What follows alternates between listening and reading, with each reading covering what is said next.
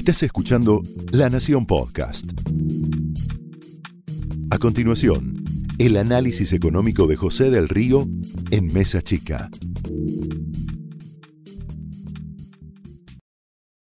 ¿Qué pasa en la previa de un paro en el cual mañana vas a ver que la adhesión va a ser realmente importante? Ya dijeron que sí las escuelas, los hospitales, los bancos, la justicia, las naftas, también los comercios, los bares, los puertos, todo a través de los gremios que están nucleados en la CGT.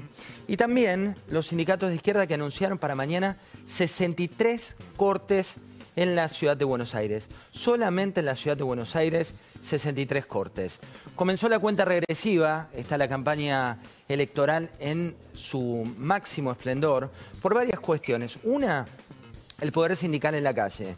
Una, la vuelta de Moyano. Otra, la vuelta de los sindicatos de izquierda con una realidad que es la de tratar que mañana no haya movimientos. ¿Por qué? Porque el saldo que hacen del último paro es que no tuvo una adhesión alta a nivel nacional. Por eso es que esta vez se garantizaron que todo el transporte estuviera adherido.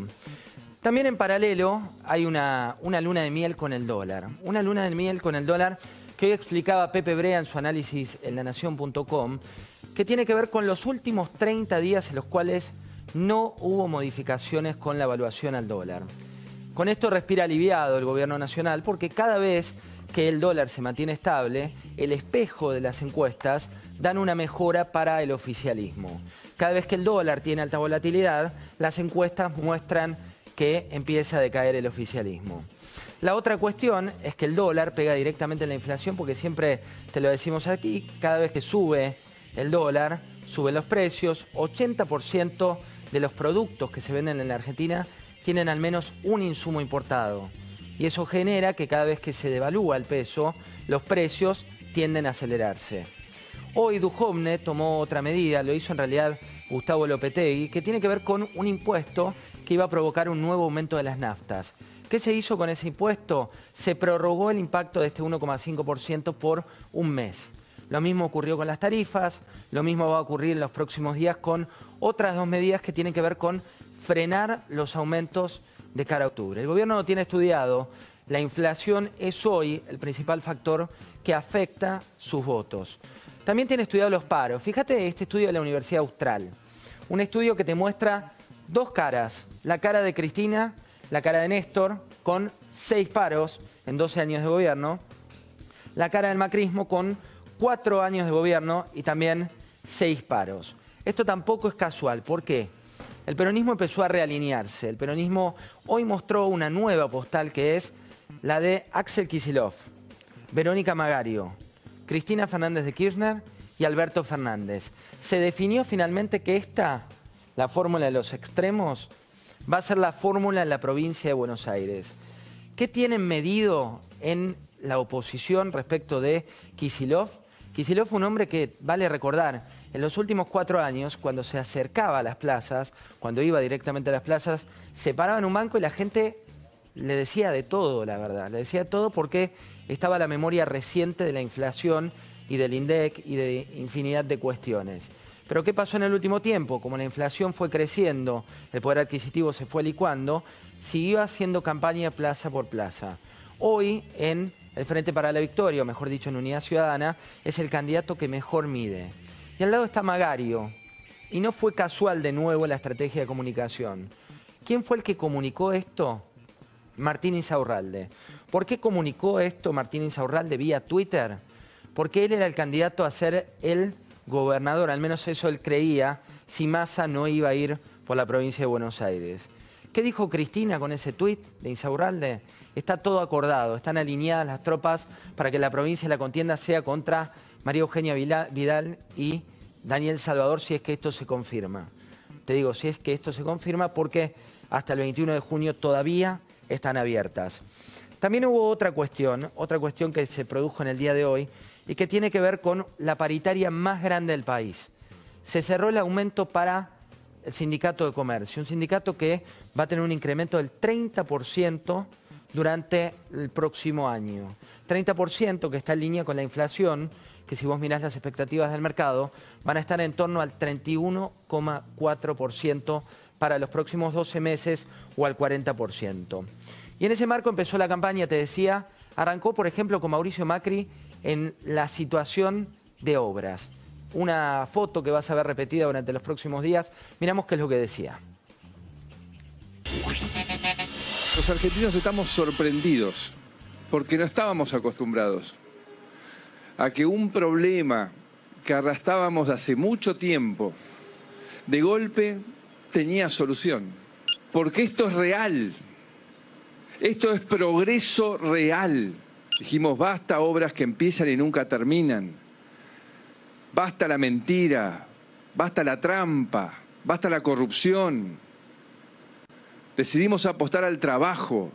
Decidimos terminar con que los recursos de los argentinos terminen en manos de unos vivos que vuelan con bolsos por el, aire. Decidimos terminar con todo eso, con la patota y la mentira. ¿Y qué, obtuvimos? Esto, que no es relato, porque este pavimento no es relato, esto es real, esto que estoy tocando acá es real. Ahí está un argumento de campaña que viene, que es esto es real, no son bolsos, esto lo vivís vos, tiene que ver con obras de largo plazo. Esa va a ser parte de la estrategia de campaña, la parte discursiva. La parte no discursiva tiene que ver con los números que te contaba recién, que es un dólar estable, una inflación que vas a ver que va a caer durante los próximos meses, producto de las cuestiones que se van frenando y estacionando, y también un tema con los alimentos que se está evaluando de cara al corto plazo.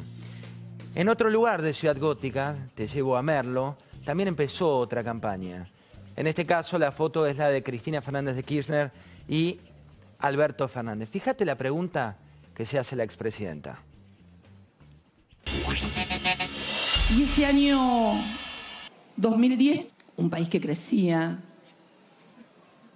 había trabajo, había educación, había futuro.